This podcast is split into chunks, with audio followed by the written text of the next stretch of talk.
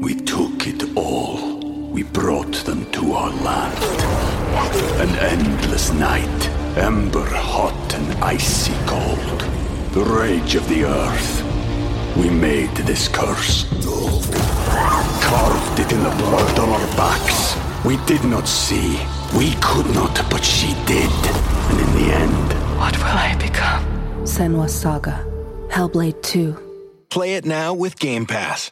I'm Dave Baker. And I'm Andrew Price. Welcome to Deep Cuts, the podcast where we pick a topic and walk you through the ins, outs, and nitty gritty so you can appear like an interesting and idiosyncratic person at your next forced social function. And Andrew is the one with the deep voice, and Dave is the one with the not deep voice. Today's topic is Mother Teresa. Who is Mother Teresa? Well, she's a beloved and exalted Catholic nun who ran a system of charitable organizations that reached out to and did work with the poorest of the poor. People who had nowhere else to turn, people who could not afford to go to a hospital in their most dire times, would turn to Mother Teresa, and Mother Teresa only. For her work fostering love and understanding and helping to heal the poor, Mother Teresa was awarded the Presidential Medal of Freedom, the Nobel Peace Prize, and even literally canonized as a saint. But what if we told you that in reality, this beloved, near holy figure's legacy was founded completely in lies?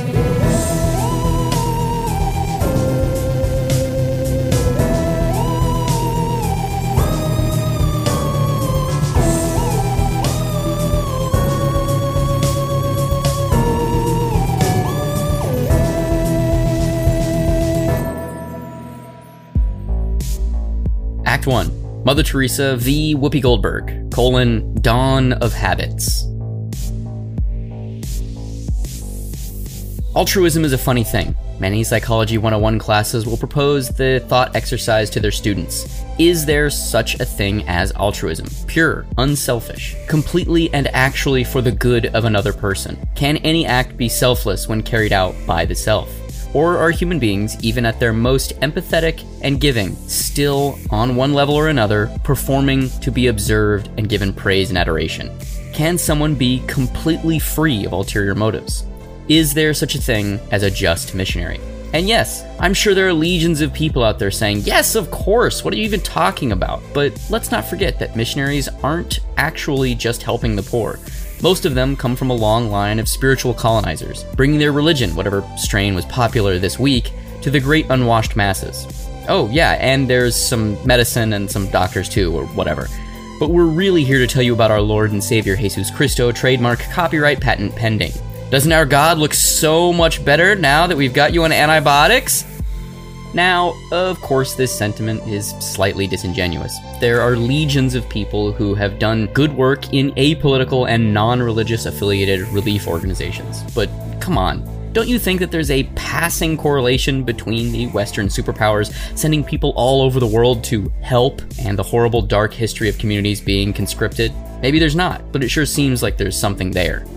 Agnes Gonxha Bojaxhiu, spelled A N J E Z G O N X H E B O J A X H I U, that's actually how it's spelled, was born August 26th, 1910, and lived until September 5th, 1997. She was an Albanian Indian Roman Catholic nun and missionary. She was born in Skopje Kosovo Vilayet of the Ottoman Empire, which in modern day is North Macedonia. She died in Calcutta, West Bengal, India, modern day Kolkata, in 1997 at the age of 87 years old.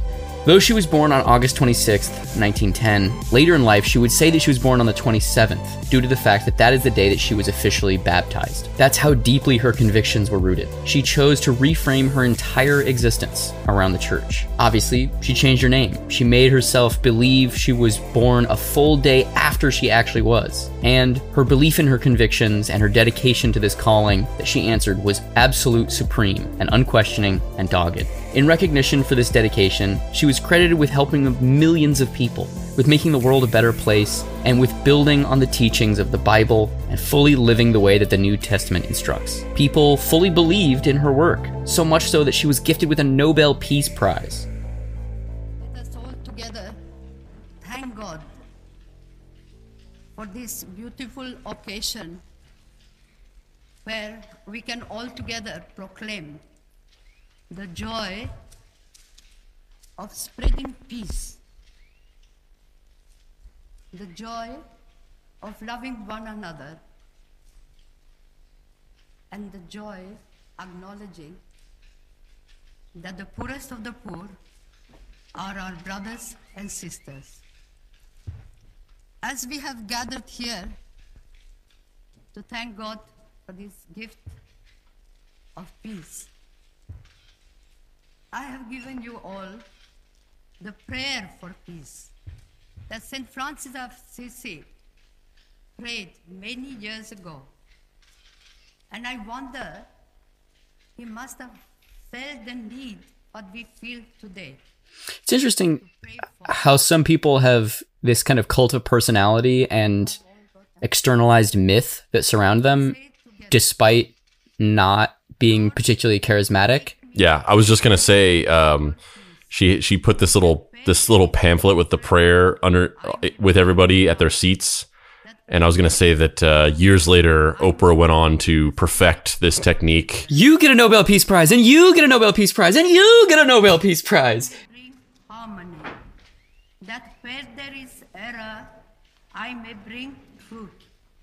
That where there is doubt, I may bring faith. That where there is despair, I may bring hope. That where there are Yeah, it, it kind of begs the question of you wonder, you know, when watching all these videos of her, where there is it, it makes you wonder what this person's skill sets are because all of life is salesmanship, right? All of life is wait for it, wait for it. Kayfabe. to understand, then to be understood. And like the, the the woman that we're watching right here seems completely normal. She seems, you know, like my sister went went to Catholic school and I'm not going to say that I necessarily knew women like this, but you know, like I've definitely interacted with quiet nuns that are humble and kind of just like doing their thing like this. And then I've also interacted with nuns that are like fucking monsters, you know, where they're really like they own the space and they dominate the space. And it's interesting that this woman who is the the tip of the Roman Catholic spear, the the arguably the person aside from Jesus Christ who's conscripted the most people into the Catholic Church in the last 2000 years isn't particularly magnetic, you know? She's just kind of a normal seeming person. But is that is that not kind of the appeal? You know, because you know the whole the meek shall inherit the earth type thing. Her her her meekness and sort of unassuming nature is kind of sells her sainthood and her uncontested purity better than if she than if she was like some charismatic bolsterous person. I think that's absolutely true, yeah. he kept on saying, Love as I have loved you, as I love you now. And how do we have to love? To love. Yes, I think you're absolutely right, but I think that I'm curious about the mechanisms that then surround that person because there are lots of people like you're describing that are good people, that are humble, that are accepting and kind, and they don't get turned into globally recognized superstars. You know what I mean? Like there's a machinery that surrounds this person. I think this is going to be a big part of what we talk about throughout this entire episode, but I think the reason for that is because it wasn't really of her doing. It was more of like she was selected as this figurehead for a bigger thing that was being orchestrated by other people. Beyond this, after her death, the Catholic Church literally sainted her. It's like being knighted in England, but then legions of people who only have a passing familiarity with you have to pray to you at night. Anez started her journey at the age of 18 in 1928, and when she moved to Rathfarnham, Ireland, to become one of the Sisters of Loreto at the Loreto Abbey. She did this to learn English and to learn to become a missionary, her childhood dream. She took her first vows as a nun on May 24th, 1931, in Darjeeling. She then taught at St. Teresa's School. She chose a new name then, dedicating herself to the church, which is tradition. She named herself after Teresa Lisieux, the patron saint of missionaries. This is her being interviewed in 1974 about that decision. When did it all start for you? When did you start to put these words into action? since 1940 46 actually doing this close contact with the poorest of the poor. But before that, it was a vocation. Time I was 12 years old. 12. Calling to be to belong to Jesus. Now, at that time, you were in Skopje in Yugoslavia, where you were born. With my own people. Was it difficult to leave your people? It was that was the sacrifice that Christ asked of us, not that uh, because we were a very happy and very united family. But um, God asked for the sacrifice from my people and from me. And, uh, were you a religious family? Had you been brought up to believe, as you do now, that everything was for God? Yes, I think my mother was a very holy uh, woman, so she imparted that love for God and love for the neighbor very much into all her children's hearts. Now, when you got the calling and when you realized that you had to give up everything, what did you do then? How did you go about it? I mean, 12 was very young. Well, I didn't leave home till I was 18. And uh, then I got in contact with some of our missionaries in India. And through them, I got in contact with the Loreto nuns. And then 46 years ago, I came to Rathfarnham. And uh, from there, uh, I went to India in 1929 and finished my novitiate and vows. And I was with the Loreto nuns for 20 years in India. Can I just go back a little bit to Rathfarnham? Because in Ireland, you know, we are a little bit interested in your time in Rathfarnham. How much do you remember of that time? Well, I remember yesterday when I went to Rathfarnham after 46 years. I saw the places where I had been as a young postulant, and I remember the the community room and the chapel and the refectory. So that brought back all those uh, happenings that were happening at that time. Now, when you were there, had you that longing? Did it start there for your vocation, as you call it, a vocation within a vocation? Uh, no, it was not at that time. It was 20 years after when I was in India. When you'd gone back to India? Yes. That's really interesting to me that it's almost kind of like you spend your life in this system, you you have this mm, this not a superhero origin moment where there but you have a turning point where there's a definitive like okay, no going back, let's let's go, let's go, let's go, let's go. And it makes it again asks it begs it doesn't seem consistent with how people act to me. It it seems like what you were insinuating earlier that like something happened when she was in India and either she was conscripted into a program or a situation was offered to her or some external force was like you're doing good work. This is a way that you can help even more people. Are you interested in that? And i don't know what that means. I don't know if you know the roman catholic church came to her and was just like this is a way that you can help all these people um, but it, whatever that turning point is, it happened in when she was in India. Mother Teresa served at the Loreto convent in Calcutta for almost 20 years, eventually rising to the role of headmistress. It was around this time that she had a realization, a call within a call, as she terms it. 1949 saw her starting the process of working with quote unquote the poorest of the poor. That specific phrase, it's very it's very interesting to me that that exact phrase is used a lot. Like that's not just like a thing that somebody said offhandedly one time. That's not something that you've written into the script. It's like a it's like a catchphrase that's been used. It's very interesting to me that that that specifically poorest of the poor. And it makes me wonder like what was the cutoff? Were people like walking in Mother Teresa's convents and being like, I need help. I need to come into your convent. I need to be I'm one of the poor. I need help they're like, okay, uh, please fill out this questionnaire. Can I see your W 2? Yeah. Are you, are you homeless? Yes. How many waterborne illnesses do you have currently? Uh, three, technically, more like two and a half. I'm kind of recovering from one. Okay.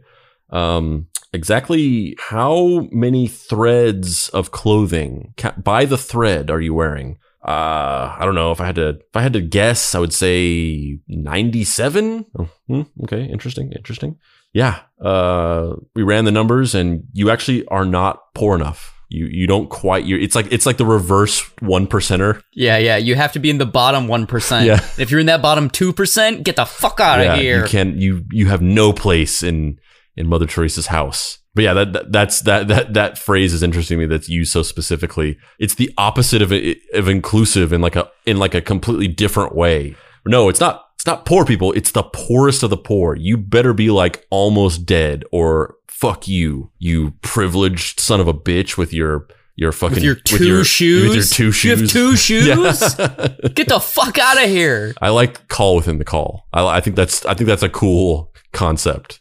It's like like it was it's almost like the inception where she's like I was called by God to become a a nun and then I got I got I went one level deeper. I went I went into the dream within the dream. Yeah, I, I also kind of that stuck out to me when I was researching this stuff. I was like, oh, call within the call. I feel like I've I feel like I've been been inflicted with the call within the call. God damn it. um also like that interview we watched in 1974 where she's like she's like reflecting on how she had been doing this for almost 50 years like that's in, that's insane to me because i mean obviously mother teresa died in 1997 which is which was a long time ago but it was still pretty contemporary. Like we were in like middle school in 1997 so that was like in our lifetimes that was modern times. And she you know she died. Mother Teresa was born when they were like before people had access to automobiles and she died when everybody was like bucket hats are cool. Yeah, she she died whenever Goldberg was a huge wrestler and Limp Bizkit was on the scene. She did it all for the call within a call. Yeah, so it's so she feels like a relatively contemporary figure because there's like television interviews with her and stuff. But even like it's like she's like one of those people that seems like they were old forever. She's like Stan Lee. Yeah. it's just like, were you ever young? Yeah. What the fuck? Jesus, Stan, did you ever not wear a toupee? What the fuck was going on, man? In 1950, Teresa founded Missionaries of Charity, backed by the Roman Catholic Church, which comprised roughly 4,000 sisters. By 2012, it had become active in 133 countries all over the globe. Their proposed purpose was to help manage homes for people that were dying of HIV, AIDS, leprosy, or tuberculosis. They also ran soup kitchens, dispensaries, mobile clinics, and family counseling programs. Members of the Missionaries of Charity were asked to take four vows a vow of chastity, a vow of poverty, a vow of obedience, and to give wholeheartedly free service to the poorest of the poor. So that all sounds great, right? What's the problem? Why are these two guys on the internet dragging this woman who is a literal saint? Well, it's slightly more complicated than that.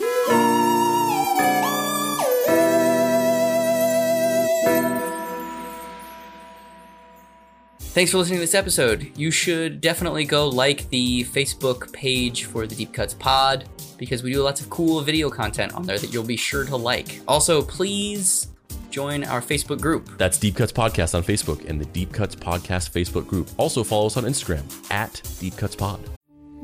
We took it all. We brought them to our land. An endless night, ember hot and icy cold. The rage of the earth. We made this curse. Carved it in the blood on our backs. We did not see. We could not, but she did. And in the end, What will I become? Senua's Saga. Hellblade 2. Play it now with Game Pass.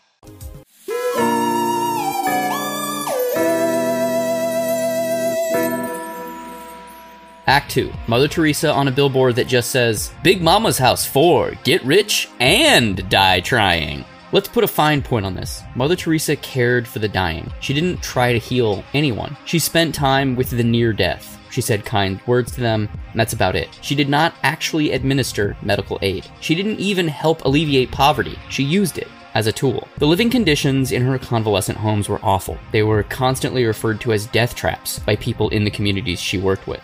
Missionaries of Charity received millions in funding donations. Only about 7% of these donations went to the proper places, however.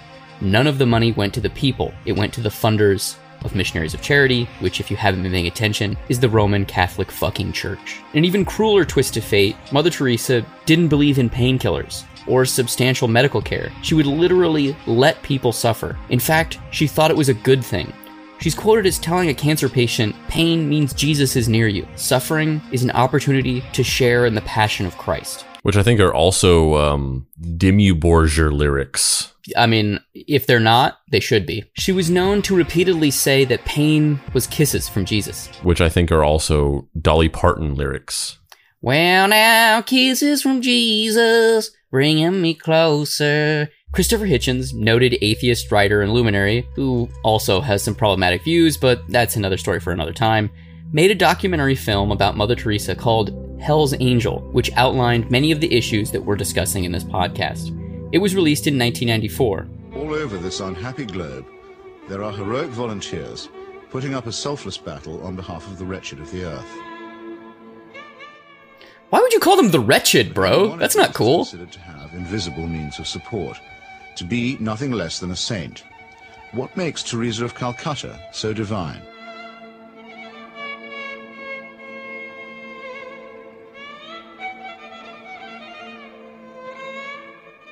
Long before Mother Teresa's helicopter touched down at about 20 past 11 this morning, the crowds were gathering here at Knock.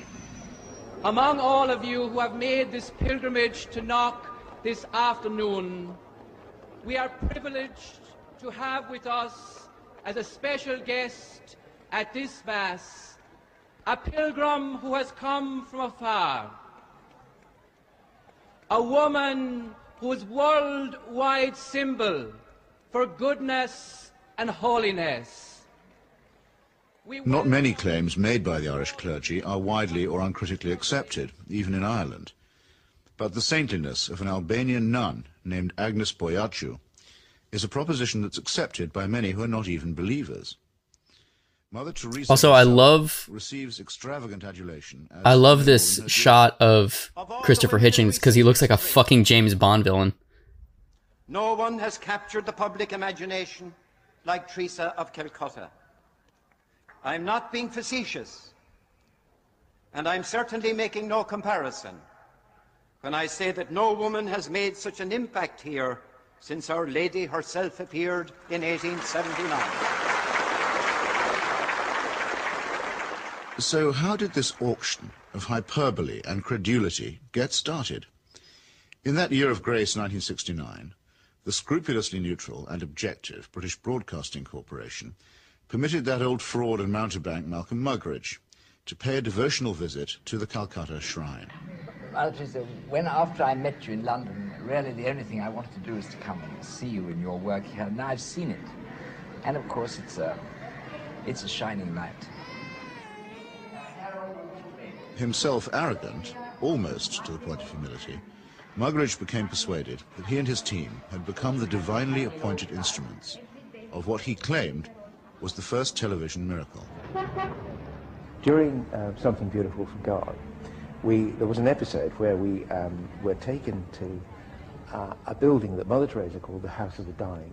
And Peter Chafer, the director, said, uh, well, we, it's very dark in here. Do you think we can get anything?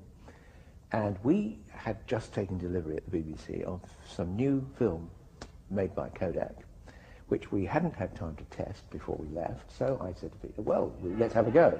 So we shot it. And when we got back, several weeks later, a month or two later, we're sitting in the, in the Rushes Theatre at Ealing Studios, and eventually up came the shots of the House of the Dying. And it was surprising. You could see every detail. And I said, that's amazing, that's extraordinary. And I was going to go on to say, you know, three cheers for Kodak. I didn't get a chance to say that though, because Malcolm, sitting in the front row, spun round and said, it's divine light. It's Mother Teresa.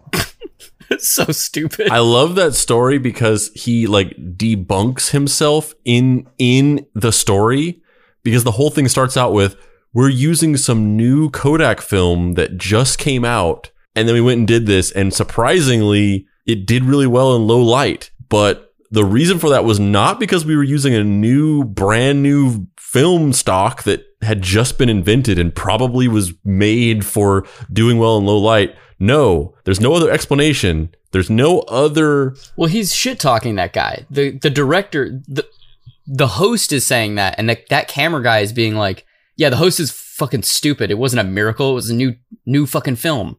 I just want to be the the tech the Kodak technician who's just like really proud. They're just like, yeah, we just we did some experimenting and we invented this new film stock that does really well in low lighting. And then they're just like, God did it. Cut to that guy in the in the color correction lab just sinking into himself Yeah. slightly. Eventually, Hitchens would go on to refine his thoughts from the film Hell's Angels and pen his seminal essay, The Missionary Position, which can we just take a second and just talk about how hilarious it is that his very pointed, filled with vitriol essay taking down one of the most hallowed and respected people in the world is a fucking pun. Yeah. I fucking love you, Christopher Hitchens, aside from the weird shit about you. But most of the time, aside from your whole thing about like women are, can't be funny and are genetically predispositioned to not be funny or whatever the fuck that troll position that he has is, whenever he's talking about religion, man, I fucking love this guy. Here's a quote from uh, from his essay, "The Missionary Position." see if I can do this. I don't think I can do a posh British accent. This returns us to the medieval corruption of the church, which sold indulgences to the rich while preaching hellfire and continence to the poor. Mother Teresa was not a friend of the poor, she was a friend of poverty. She said that suffering was a gift from God. She spent her life opposing the only known cure for poverty, which is the empowerment of women and the emancipation of them from a livestock version of compulsory reproduction. In many ways, the Catholic Church used Teresa as a publicity tool. They held her up, even comparing her to Mother Mary herself. She was used as a living role model. In the process of bestowing sainthood on Mother Teresa, the Vatican called Hitchens to deliver testimony. He actually interviewed Teresa. I'm not actually clear if he had done this of his own volition or if he did it in conjunction with the said sainthood investigation. Details are a little weird on that. He called out her hypocrisy for taking advanced medical treatment for her heart problems, which she would routinely deny her patients. It was by talking to her that I discovered and she assured me that she wasn't working to alleviate poverty. She was working to expand the number of Catholics. She said, I'm not a social worker. I don't do this for this reason. I do it for Christ. I do it for the church. I do it for the love. I do it just to feel alive. I do it for the world. I do it from the bottom of a bottle. The main issue that needs to be explained to Americans, though, is that she's doing this in largely Indian areas of the world, which were predominantly Hindu. So at this point in the story, I feel like, at least for me, a lot of things start to come into sharp focus because. No pun intended? because there's a lot of details of this that you know you, you start to you start to wonder about i mean not in a suspicious way necessarily but you know you kind of wonder like you know what why did mother teresa decide to go to india like what was it about going from her home country to ireland to study and train or whatever to be a nun i'm imagining that scene from karate kid 3 where hilary swank is like standing up on that post at the beach or whatever I think that's Karate Kid 4, the next Karate Kid. I think 3. Isn't there 3 with Daniel-san? I don't know. Maybe there's 2. It's been a while since I've watched those. hold on hold on. I thought the next Karate Kid was the fourth one, but I, I it's definitely called the next karate kid. No you're right. Yeah part three is still daniel. But yeah you wonder like why why did she why did she go to india? And you know how does this one woman from this random place in the ottoman empire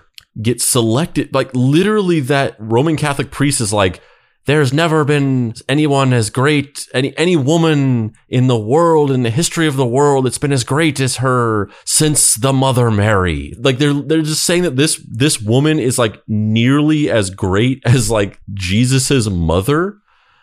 And it's like what like how is how is all this happening? Like this is insane.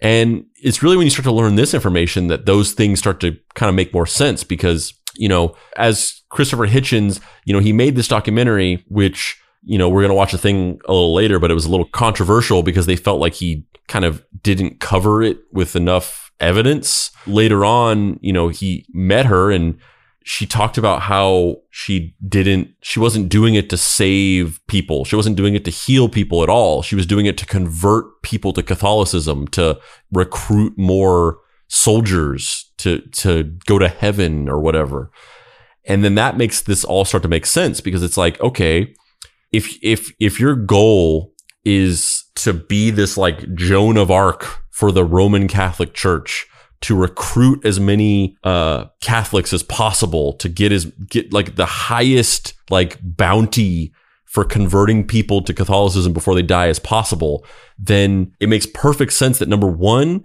you would want to have centers to flock in people that are almost gonna die soon to get the most amount of people that are about to die in in one of the densest populated land regions in the entire earth that are the most predominantly not already Catholic. It's it's like it's like prime hunting ground if you want to convert people to Catholicism before they die because you have the perfect trifecta of a country that's majorly affected by poverty and a, and a caste system. So there's a certain percentage of that poverty, which isn't just, you're not, it's not just that you're poor, it's that you will be poor for the rest of your life and your family will be poor for the rest of their life and so on and so on and so on. And if Catholicism can offer you an existential way out when you're on your deathbed, that serves them. But that's what's so insidious about this is that it's, it's masquerading as this selfless, oh, I, I want to help the poorest of the poor, but it's actually robbing millions of people across the globe of their spiritual life right before the end. It's, it's, it's a horrible, horrible thing. I'm not a religious person, but I respect all religions. And if somebody wants to dedicate their life to that religion, as long as it doesn't hurt anybody, that's great.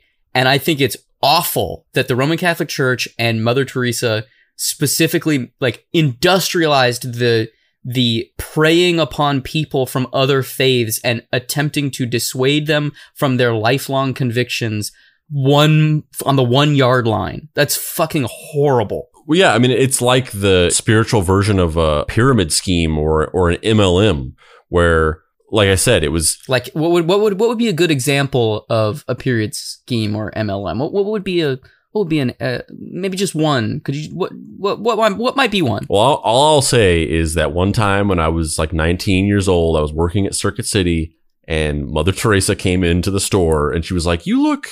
You look, you look like a smart guy. I, I need to take you to, to a DoubleTree hotel in San Diego. Have you ever heard of T- Mother Teresa's Amway? It's a new offspring, offshoot of of Amway, but it's everybody just sells habits. Habits are going to be the new fashion accoutrement for you know 2006, whenever the fuck this happened. Yeah, so it's one of the largest populations in the world. So like just as many bodies as possible that a large percentage of them are in the deepest depths of poverty, sick, near death, and also likely are not Christian. They are likely Hindu or some other non Judeo Christian religion. It's basically like she lived in India because India was like a slaughterhouse for cattle in terms of converting people to Catholicism to rack up points in whatever game that she was playing. She was playing like the most dangerous game with people's souls.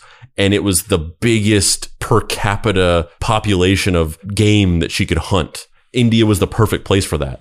And as you said, the idea of luring people in who are about to die, pretending like they're going to help them in some way, kayfabing as come into our centers and our clinics where we'll help you if you're sick and dying.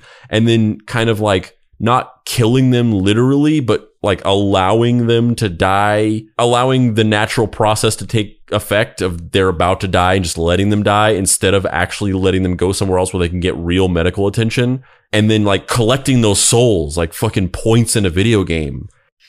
It's it's it's that bullshit from Batman Begins where he's like, "Yes, I've derailed the train and yes, there's no way out of this car, but I didn't commit murder because Batman doesn't kill. I just don't have to save you." It's like, "No, motherfucker, that's murder. You just murdered him." Yeah, Mother Teresa is the is the Batman Begins Christian Bale, definitely not a murderer murderer of uh the Catholic Church. But I mean, yeah, hundred percent. It's what I'm saying, making sense that like yes, yeah, it, it no, was like, it's one hundred percent on on yes. It, it's like a video game, and she's become really good at it. Where she's like a speed runner, where she's figured out all these little tricks and glitches to get to the end of the game as fast as possible. We're in India where there's, there's just a shitload of people that are all just like about to die and none of them are Catholic. There's not going to be any wasted time bringing a person into our into our clinic and yeah you're not gonna have to you're not gonna have to go through the oh fuck he's a presbyterian yeah the whole thing was just this trying to be as efficient as possible with delivering these souls to the Catholic Church. Hitchens, surprisingly, actually got pushback on his film Hell's Angel, which is pretty interesting as opposed to what would happen today in the cultural discourse. And uh, has presented someone who is a selfless and dedicated and tireless worker for Catholic fundamentalism,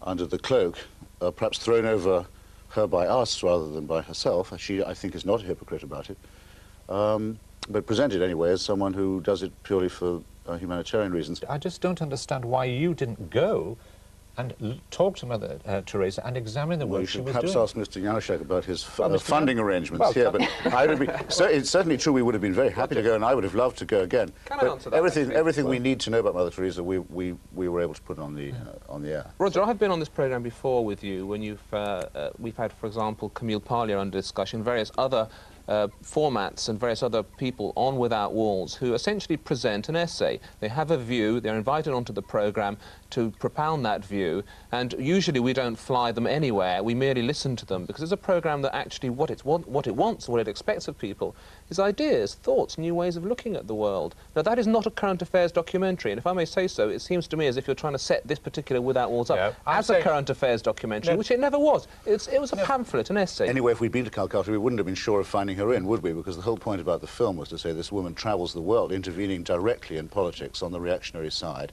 at the invitation of conservative politicians and businessmen. So that's- you've, that- you've got to be pretty nippy to catch her washing the feet of the poor. Is that is that true? Let's talk about these world travels. Now, I want to ask you specifically, Catherine, about the about uh, the shots, for example, with Maxwell uh, and so on. Why is she meeting these leaders? Some of which, to some of which, Christopher Hitchens and other people will take exception. I would say that Mother Teresa is partly a pragmatist. If there is money available to help the poor, then she will be glad to receive it.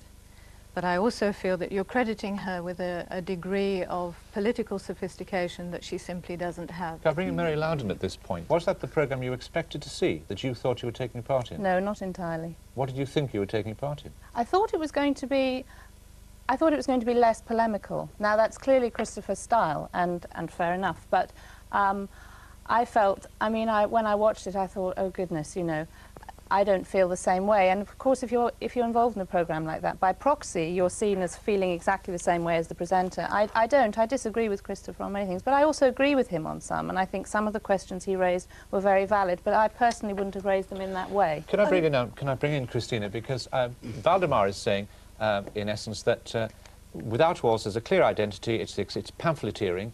Was that a suitable approach, this pamphleteering approach to Mother Teresa? Any intelligent investigation of any icon, whether it be a spiritual icon or a cultural icon, would be fine. This was not an intelligent investigation. You did not challenge or test your ideas against anybody else's opinion or facts and figures. Indeed, when I had heard first about the program, um, I, I had heard that there was going to be a knocking of Mother Teresa as a um, Florence Nightingale who really lacked the health uh, and medical know-how.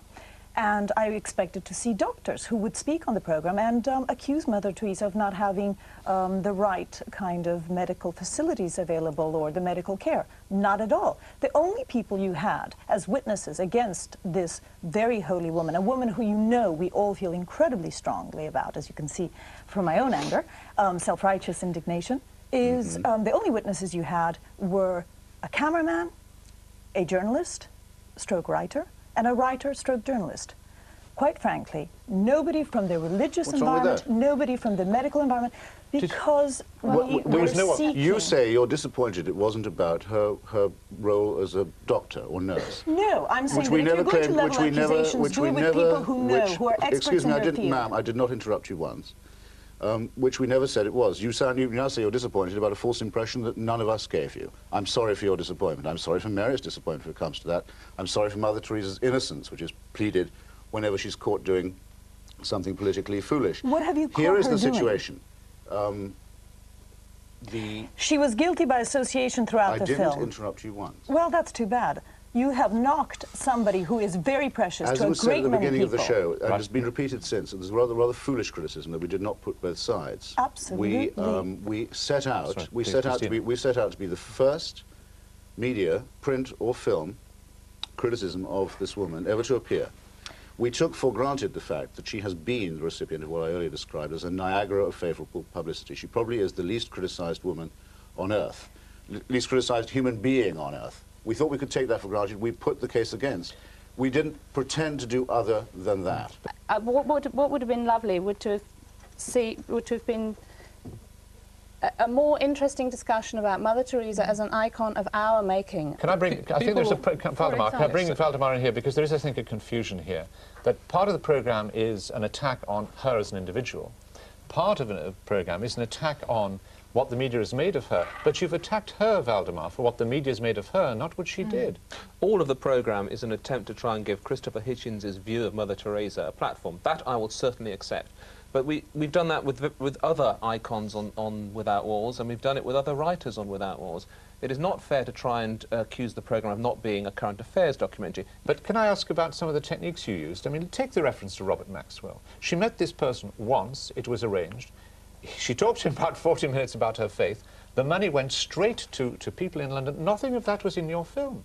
Why not? The Robert Maxwell moment, I mean, we, you played a bit of it there, and we had that, that, that rather silly country and western tune underneath it. I mean, surely everybody could see the, that that was a farcical moment. This is guilt by association, isn't Can it? You Yes. take every photograph you can get of Mother Teresa meeting with world leaders, We do some, and you done- dump on her. I've done. I did a lot of things in that uh, in that show, um, and in the way I wrote it to get people's attention. Sure, I've got 25 minutes to set against about 20 years worth of drenching, sycophantic, uncritical. So you can be Yeah. Sure, I get then. people. Sure, I get people's attention any way I can. Obviously, I mock her a bit. Any way you That's can. why I said presumable virgin to offend people, stir them up, that kind of So thing. So you use any Absolutely. techniques, do Any old- anything, to nothing, anything. nothing is nothing is beneath me on that. Christina, have a last word for this part of the programme. I felt that this was not a journalistic investigation. It was a never claimed manipulation. to be. It was a manipulation. It was a parading of Mr. Hitchens' prejudices, and, And I was so that, so sorry to see that Channel 4 was giving it any credit, any time, any airing. Um, for what was merely one man's uh, obvious 15-year prejudice against a woman whose whose very mission in life, whose very motivation he does not understand. Couple things. First of all, that is the most British thing that's ever happened. when when Mary Loudon said, uh, "I found it quite polemical," I was like, "Yes, yes." That's, that was just such a British thing. Just that entire back and forth, that entire sequence. Uh, also, you know, wh- while I obviously, as we're talking about in this episode, I, I think a lot of people are aware of this. I think I think there are a lot of people who still think of Mother Teresa as this infinitely good saint uh, who did nothing but humanitarian I mean, efforts. she is a literal saint now. Yeah. And I, but I think a lot of people I think I think for the people who don't just have their blinders on and think that and kind of live in a bit of a black box of ignorance whether willfully or not other than that it's it's a lot more known and accepted that there was more to her than that textbook story about her. But and so obviously I I agree with the with the spirit of what's being said in this documentary. But you know as we know you know Christopher Hitchens maybe you know he's he's a little bit of a firebrand type personality, uh, and you know it, even by self admittance, the the documentary that he made, Hell's Angel, is very specifically his opinion. There's not a lot of concrete evidence or facts that back a lot of the things he's saying up. It's kind of a personal essay about him, kind of opining about his thoughts on Mother Teresa that's been turned into a documentary, and he ends up going on and writing an essay that's much more researched and evenly measured and he provides more information behind his thoughts. But in this in this specific documentary it's it's very much a an, an opinion piece with not a lot of stuff backing it up. So even though i agree with the spirit of it he even admits in this in this discussion that it's just kind of him ranting about his thoughts on her. So you know imagine i just i i, I watched this and i'm just like man I wi- I wish stuff like this still happened they took this one little like 20 minute television documentary packet and they're like debating it on like a major television channel that everybody watches in the United Kingdom for like 23 minutes. They're just debating this specific documentary. The, the debate is as long as the documentary. Can you imagine if we still did that? If like every stupid fucking thing that comes out, if like Plandemic, there was like a channel that everybody watched where you got to have people come on and be like, this is bullshit. This isn't true. This is the real story behind this. And like debated these every stupid piece of information that goes out there where everybody watches it. No, I can't imagine that. What a world that'd be. To make things even more complex, she would regularly take money from dictators and thieves and then start up fake hospitals, which were honestly more like death traps that tortured people into converting into the Catholicism as a final act, which in many cases involved deathbed baptisms. Basically, she was killing people to try and save their eternal soul. Which, before we go on, I just want to talk about that one just for one second. If you believe in Catholicism, if you really think that if somebody is not specifically Roman Catholic and they die, and then they will go to hell and burn for all eternity. What Mother Teresa did is, I don't know if it's permissible, but it's understandable. If you are anything other than 1000% sure that the Roman Catholic version of Christianity is completely 100% certain, this is unforgivable. Yeah, I mean, I, I, I don't. I don't think anybody would argue with that. Even, I mean, it was obviously controversial enough that they hid it and told nobody that this was going on.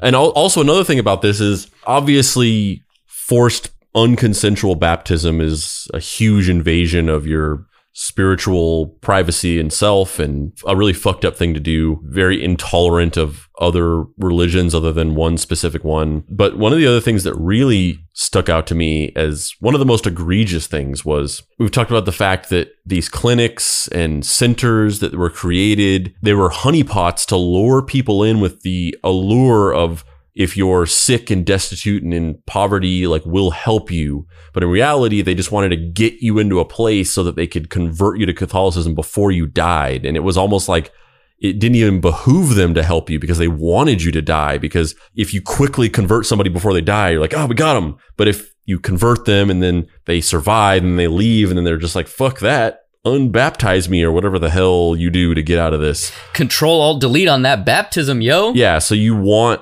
them to die essentially which is you know that's that's just that's so fucked up in a way that is just immeasurable to me. Like i can't imagine anybody hearing that information and still thinking that this person is redeemable at all. But another thing which is less fucked up in a in a moral way and more fucked up in just an existential way is a lot of the patients that would come into these centers were victims of leprosy. And basically mother teresa's philosophy about people stricken with these like maladies of deformity, leprosy, or anything that involved physical deformations that would make you sort of like a pariah because you looked in a way that was considered grotesque or just not normal by societal standards. Her philosophy was that they were ways to test holy people's convictions and dedications because if you were a nun or a humanitarian or or whatever, these people that are helping out the poor, if you can muster the strength to look at and touch and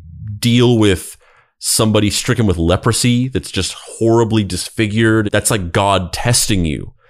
And so what she's basically saying is these people with leprosy, they're not human beings. They are put here for the purpose of somebody else. They are objects that test my faith. They're challenges and obstacles that I have to rise over. That is their purpose in life is to test my faith and be a challenge that I can overcome.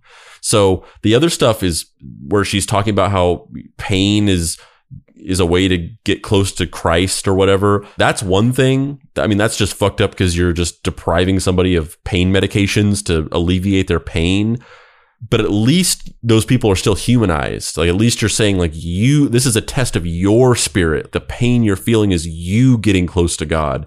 But in, but with these people, it was making their pain about you and essentially dehumanizing them, which is just existentially horrible in a in a way that I just can't even fathom. Yeah, your your pain is so great that it makes me closer to God. Yeah. So these yeah, these people are just literally fodder for my personal religious conquests. As for another piece of evidence as to the vileness of Mother Teresa, after many natural disasters, Mother Teresa and the ministers of charity would collect and rescue the poorest of the poor and then bring them to missionaries of charity facilities and then just literally not help them. They would let them bleed out just to pray for them and give them Virgin Mary medallions.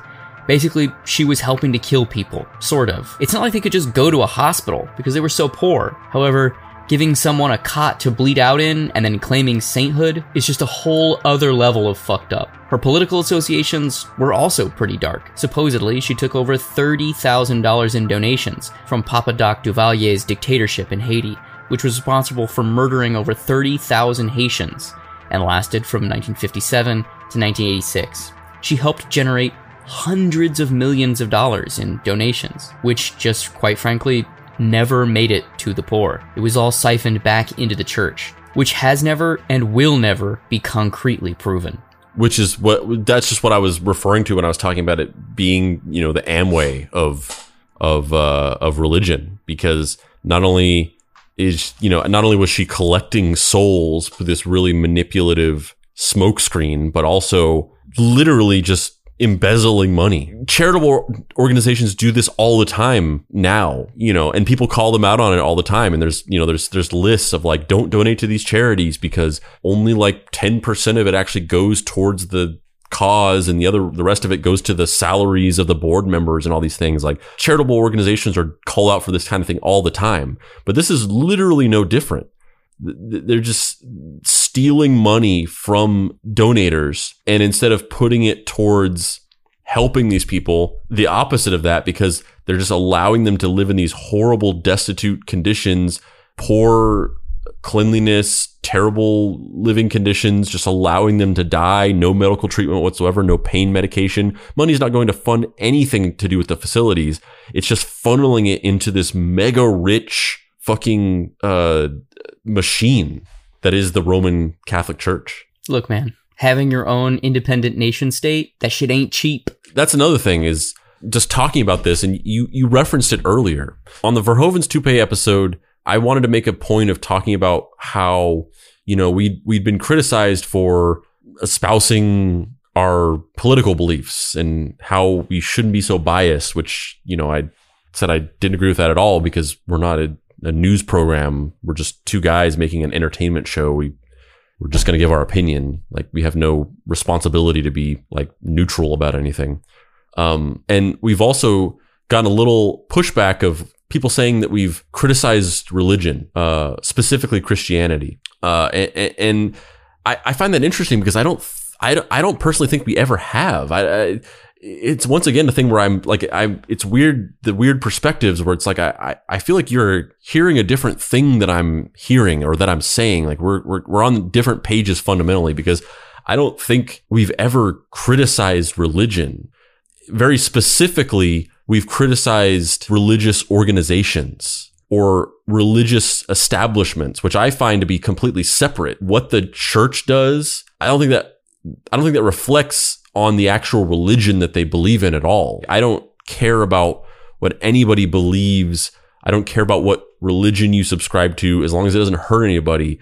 But it's just demonstrably and factually true that these huge religious machines have committed countless examples of direct harm to people and even more countless indirect examples of harm to people. This is one right here. I mean, obviously, we the disclaimer that it hasn't been necessarily proven because there's no fucking ledger of like, here's the money that came from these poor people that we've siphoned into the church. Like this, you know, they've this is there's no evidence of this, but they were like weird concentration camps for dying poor people to just like die in horrible conditions and then they took the money that was given directly to help them, didn't give it to them, and just used it to fucking fund a church being painted or whatever. It's so depressing. It really, it's just, it's so depressing. And it, it makes you question, um, you know, anytime there's a situation where someone's being heralded as being a good person, it just makes you always be like, mm, what's the ulterior motive here? What's, what's the real story? Because nobody, I don't want to say nobody's a good person because there are tons of good people out there, but it, it, there, it's stories like this that, you know, how there's the, you know, question authority mindset. Anytime someone is kind of deified in the public mind, I am, I'm instantly drawn to a, mm, I don't know, man. What's the, what's the rub here? What's this, what's the work that's happening? Like, why are they trying to get this person over? What what's happening? What how does this work? I mean, you're you're literally curb stomping a bunch of puppies as we speak. No, I'm just it's it's fascinating to me how these people are culturally remembered and how the echoes of their kind of corporate marketing campaigns reverberate throughout history. Um, and it's fascinating to me um, when that tide starts to shift because I feel like people like Steve Jobs, Stan Lee, Walt Disney are probably the big three. They're culturally remembered one way when in reality, maybe the story's a little bit different. Mother Teresa was a cultural force in the 80s and 90s. And now I don't think she's even really, I mean, she's remembered as kind of like a saying. Like you kind of just say like, who are you, Mother Teresa? But like she's not somebody that has any sort of cultural primacy here in the West. Maybe it's different other places, but here specifically in America, I don't feel like many people know anything about her other than she was like a nun, maybe. And I'm curious to see if over the next couple decades, the story starts shifting back the other way. Cause, you know, there was a period in American history where Custer was thought of as a war hero and he was heralded as, you know, the, the savior of the West. And then over decades and decades and decades of people saying, uh, this dude was a fucking murderer and committed genocide and was just an awful, awful, awful xenophobic bigot. The story around Custer has shifted. And now that he doesn't occupy the same place culturally that he did 50 years ago or 100 years ago, I don't know that people necessarily know he how terrible he was, but they don't he's just not in the cultural conversation the same Well, way. I, I think a, I think a better example is Christopher Columbus.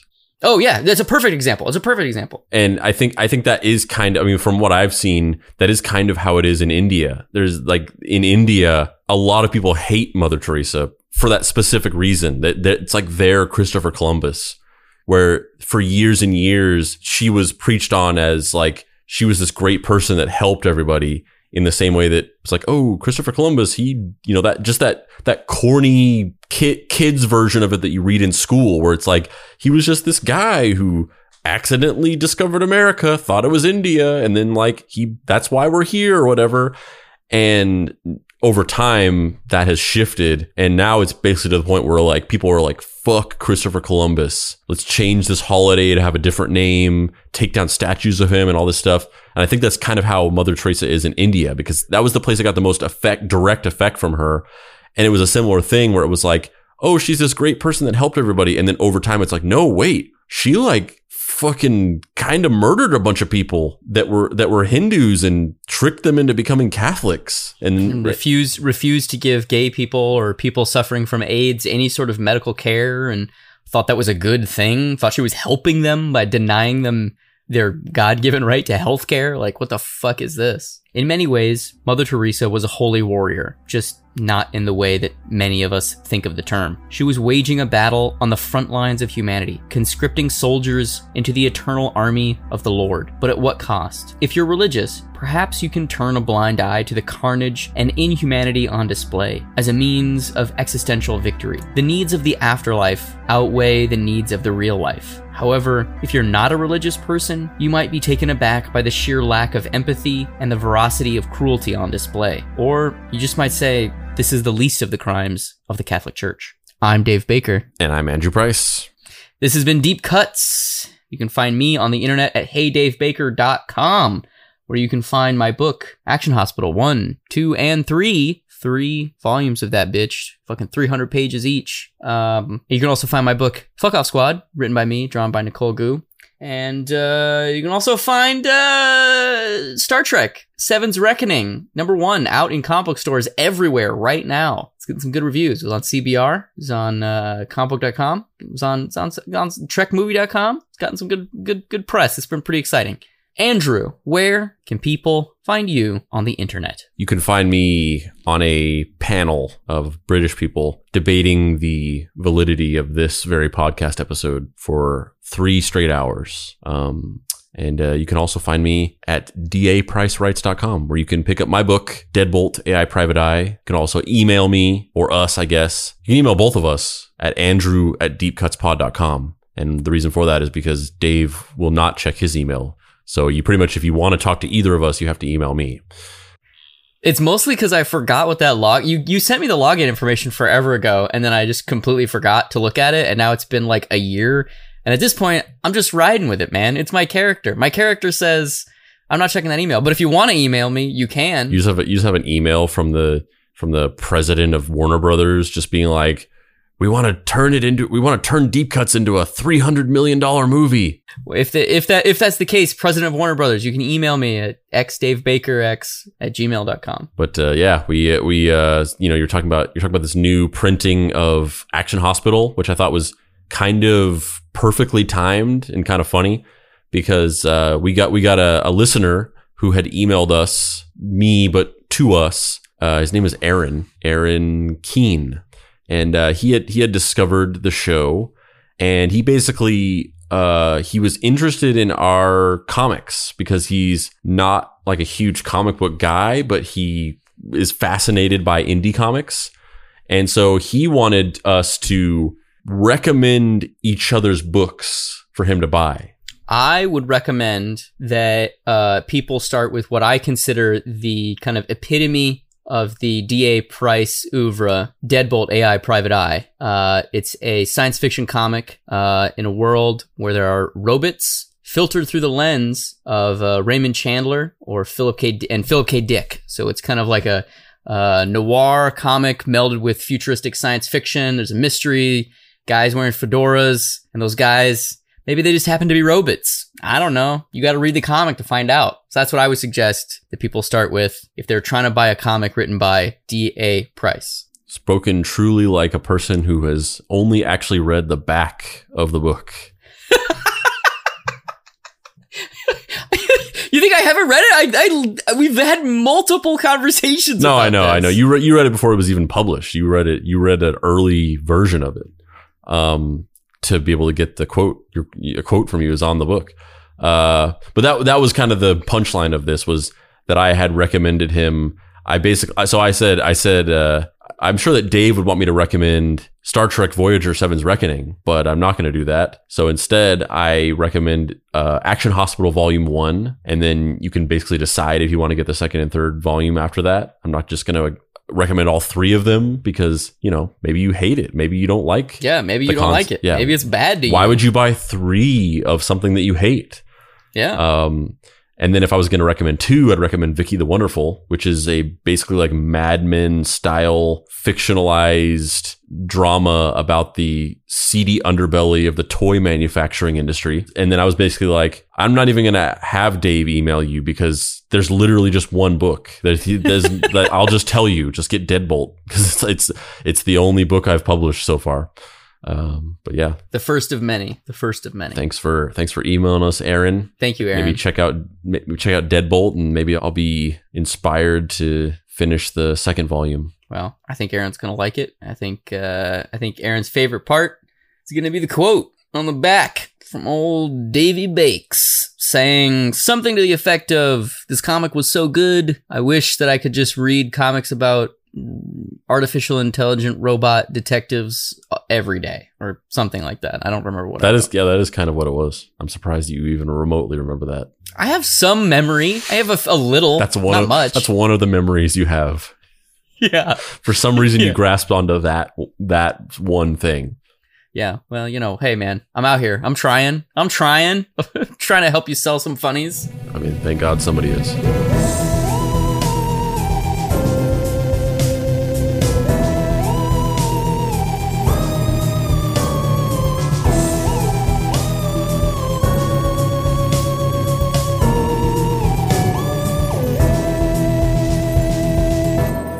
Deep Cuts is a production by Boy Genius Media. If you'd like to find this show and others like it, please visit boygeniusmedia.com or deepcutspod.com. If you want to join in on post episode discussions, please join the Deep Cuts Podcast Facebook group. Finally, subscribe to our YouTube channel for additional video content. The incidental music for this episode was created by D. Catalano, whose music can be found at wekeepoddhours.bandcamp.com, and the Dead Boy Detectives, who I referenced this as a joke in an episode, but then a bunch of people actually wanted it, so we did it.